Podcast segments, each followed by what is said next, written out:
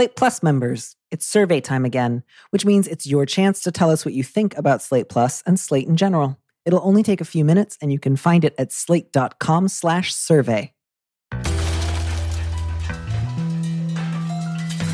Dear Prudence. Dear Prudence. Dear Prudence. Dear Prudence. Dear Prudence. Dear Prudence. Dear Prudie. Do you think that I should contact him again? Help. Help. Thanks. Thanks. Thank you.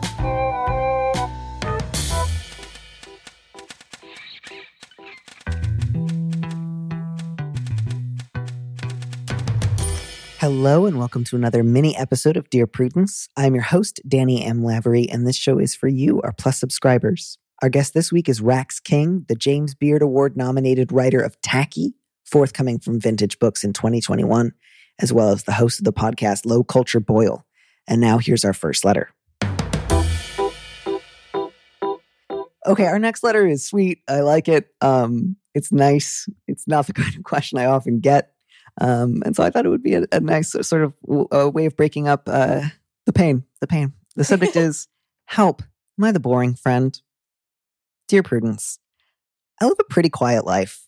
I'm in my late 20s and happily married. My spouse and I have a cat, are house hunting, and will likely get a dog. We both have good jobs that we find fulfilling, as well as hobbies that keep us entertained. I'm really happy. My life is steady. I've been Skyping some of my closest friends weekly during the pandemic, and I can't help worrying that I'm the boring friend. While they recount tales of recent dates and moves across country and epiphanies on the road to finding themselves, I feel pretty settled in my life. I don't wish I was still in that part of life. I'm really happy where I am. But I do worry that they'll get tired of talking to me with my less exciting stuff to report. Fantastic first kisses are inevitably more exciting than being pre approved for a home mortgage or a really great book I read last week. I can love, support, and listen to them, but I can't always relate. I've read advice for friends who feel left behind when everyone around them couples up or starts families, but I haven't read much of the opposite. Of course, I do have people in my life who are in a more similar position to mine, but I love these friends dearly and I want to make sure our relationships stay strong. First of all, congratulations. One thing that you do that's sort of interesting is everybody who writes to me about video conferencing with friends and family is doing Zoom and you're doing Skype. That's great. You have like a, an interesting technological quirk that makes you stand out in 2021. Yeah, keep Skype in business, please. I don't like the supremacy of Zoom so much. I used Skype in college when I was in a long distance relationship, and I haven't heard like a Skype sound in a long time, but I, I, feel like if I heard it, I would have like a Pavlovian reaction and I'd be like, I'm in my freshman dorm again and I'm in love. Yeah, Skype is very much the in love in the year 2010 app. But also, this person's life sounds incredibly pleasant, and there is no reason to feel that their friends are anything but happy for them, right? I mean, I did I miss something? You didn't. I'm just still basking in the fact that you thought I looked like someone who might have been in college in 2010. I feel so youthful. Yeah, um, right. You're like 19. yeah, I mean, like this. I, I get that this letter writer's insecurities and fears feel big. There does not seem to be any indicator that your friends think you're boring or that they're sick of hearing about the books that you've read or that they want you. You know, part of what's really exciting when you have a great first kiss to share is sharing it with people whose lives are really steady so that they can give you the sort of like excitement and warmth and distance that you like if somebody else like well i just had an amazing first kiss it's like fuck you this is my thing yeah it's a symbiosis i think between like the single wild people and the more settled, more married people, you know. That's how you, you make talk a sitcom, about your loans, right? You know, yeah. you, you get a few of each. Yeah, you need a balance, I think, in, in your friend circle. And it sounds like you have one. You've got friends who are in your position and you've got friends who aren't aren't there yet for whatever reason. That's nice. Yeah. It, you know, if anything, um, if you feel like this is in some way an indicator that maybe you and your friends are only sharing the good and exciting stuff with one another, and you want to spend a little bit more time sometimes talking about your fears or anxieties, you can. Usually, actually, I hear from people where it's the opposite. Like my friends and I complain to one another too much, and I want to find ways to get back to talking about the things we care about. But maybe part of the problem here is this sense of we're giving each other highlight reels, and you've got more items cropping up because my life stage is a little more settled than yours. but that could be part of the the problem is just the sense of like we're supposed to be trading highlights and if i don't have enough good ones to keep your interest you won't want to stick around and that to me suggests that maybe there's a fear that my friends don't really want to be friends with me unless i'm exciting I mean, for me, when I, I have been both friends in this equation, and when I was the still sowing my wild oats friend, I liked hearing about people's mortgage situations and upcoming weddings and stuff I wasn't doing yet, but you know, wanted to do eventually. I mean, it's helpful and it's a little aspirational sometimes. You know, again, it's a symbiosis between friendships. And if the problem is more that you are bored by your own life and your own updates, that's that's not really something that could be resolved by just, you know, going out train hopping and blasting a bunch of fat rails of coke. Like that's not how you solve that situation either. So I, I think you're good. although i mean i, I kind of want to do suggest now that this person take like a poppers fueled cross country trip because that sounds funny um and i wonder how many poppers it would take you to get across the country uh, but that's neither here nor there. Yeah, I think at most, letter writer, occasionally share with your friends that you worry you're a little boring. That will make you feel less alone. I think they will be able to reassure you pretty quickly, and, and you, you it won't feel quite so true because it's just the secret in the back of your head. Beyond that, I'm really not getting a vibe that you're like secretly miserable with your own life. I think it's great that you've had a kind of boring, nice year. I imagine actually a number of your friends have felt kind of comforted by that, and they they're happy for you. Um, I just don't think you need to overthink this. If you're worried about making sure your relationships with your friends stay strong, just tell them that, you know? Just just tell them that you value their friendship, that you love them, you want to make sure that you stay close, that you want to have more conversations of a, a variety on a variety of subjects and about different things that you have going on and I'm sure you relate. You know, you've you've had a first kiss. I, you know, uh, you've moved before, I bet, or or I'm sure you had an epiphany once or read about one in a good book. Like, I bet you can relate. You're just not going through the exact same thing at the exact same th- time, which is not the same thing as relating. That's like synchronicity. It's an interesting type of FOMO, I think, that's being expressed here because it's not it's not precise FOMO. You're not feeling like you're missing out on the experiences themselves. There's this secondary level of like connectivity with your friends that you're worried you might be missing out on. And I don't think that like that doesn't come through for me in any way except in your own anxieties. I don't think there's no indication of like actual information you're receiving that would confirm that you are missing out on that. It it seems to be there. I think that's yeah, that's that's really true. If if it seemed like the letter writer was saying like, God, part of me does a little bit wish I had more first kisses in my life. I might have a different answer, but I, I really just think this is, you know, sometimes when life goes well, your brain thinks "Hmm, that seems fake and tries Right. to look for problems on the horizon to give itself something to do. And this is a great moment to just like you know uh, put a little fresh air and sunlight on that theory and see how it stands up. Yeah, for sure. Well, let's leave the land of the boring.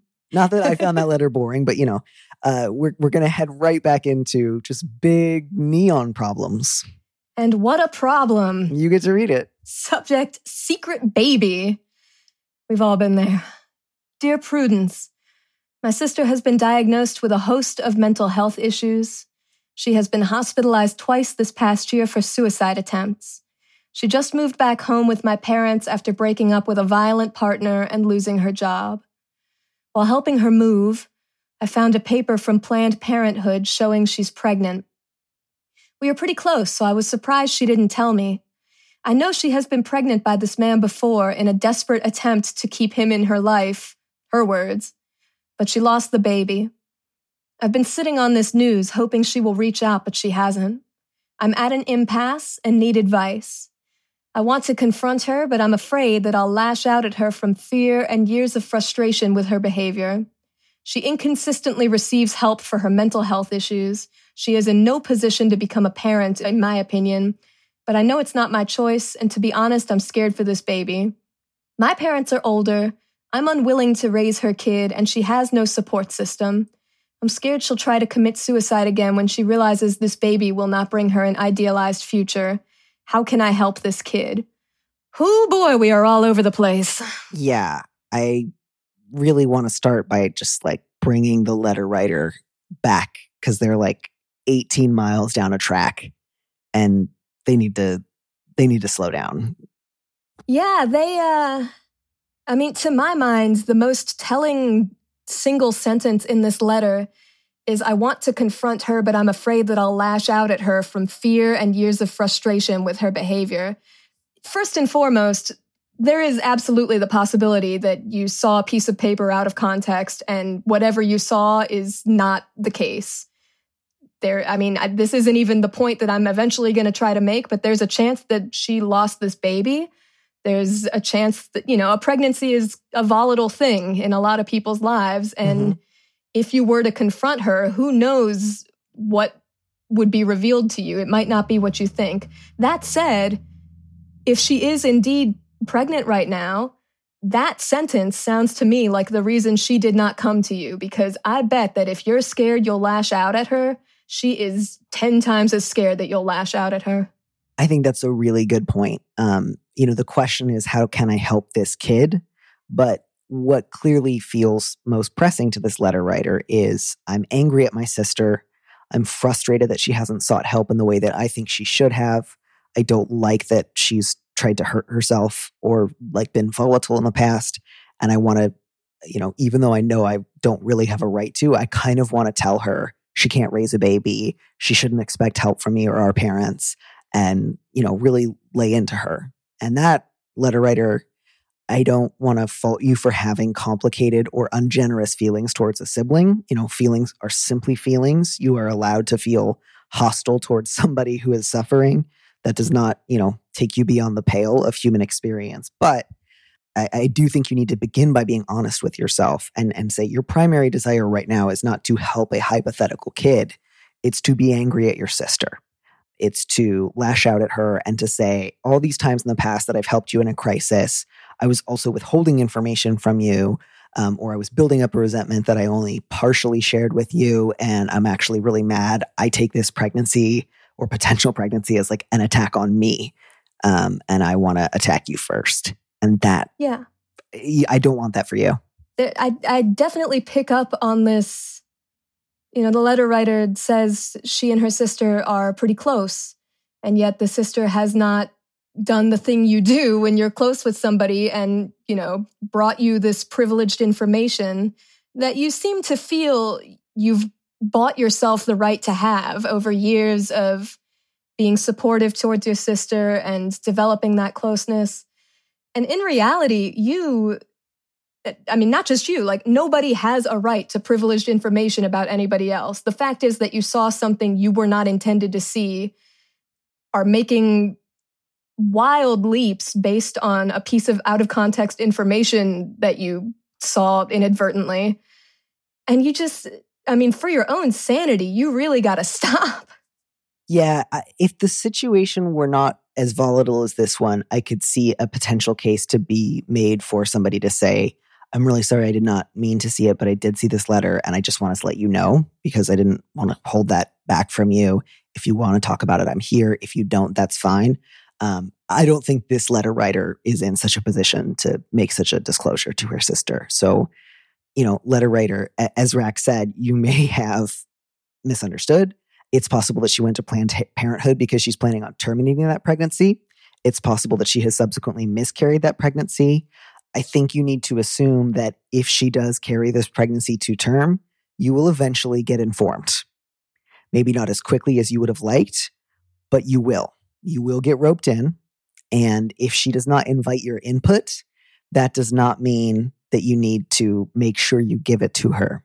Um, even the fact that she has tried to harm herself repeatedly, even the fact that she does not always receive treatment for her mental health issues, um, those may frustrate you and cause reactions within you that you don't always know what to do with. But that does not mean that it would be loving, appropriate, or right for you to say to her, I know you're pregnant. I think I know you're pregnant, and I want to tell you what you should do.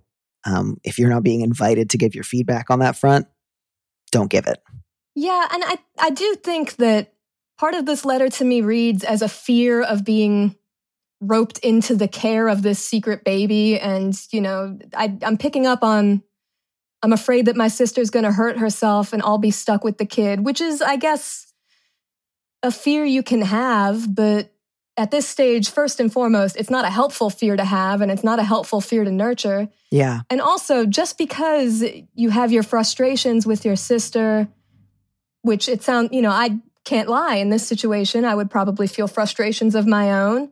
I would want to say, like, sister, there's support that I can give you and support that I can't, and you're within your rights to to do that. But it's it is uh, yeah the word that you used danny was ungenerous and i think it is pretty fundamentally ungenerous to just flat out say my sister is not capable of raising a kid. I refuse to do it but how can i help? It's it's a little sanctimonious in a way that just smells off to me. Yeah. And again, it's like letter writer, you are trying to work out years of uh, emotional withholding by this kind of fantasy of having it all out over the subject of a pregnancy. Because I think the things that have led you to that point is this idea of like, okay, if I had ever told her that I was frustrated in the past or that I did not want to, you know, offer her a particular type of help or attention, that would not have been okay. That would not have been loving. That would have been abandoning someone in a crisis. There's no way I could have set any limits in a way that would have been loving and respectful.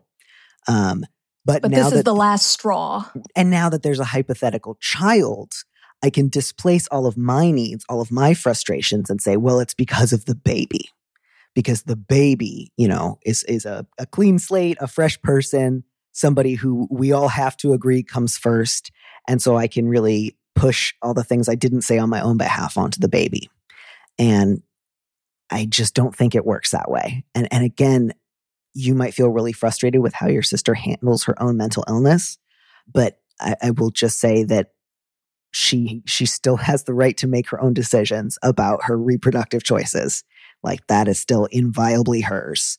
And by the way, it doesn't sound like she's asked you for any help so far. Like even regular, can you help me out in this normal pregnancy way? So like I the it's this interesting fear that you have of being roped into something that you haven't been roped into yet. Mm-hmm. Maybe you never will. And maybe you'll only be roped in in ways that feel appropriate. And maybe requests will be made of you that you don't think are appropriate. And that those are textbook bridges you cross when you get to them. Yeah. And so, you know, you say my parents are older. Okay. You, you don't have to manage this for them.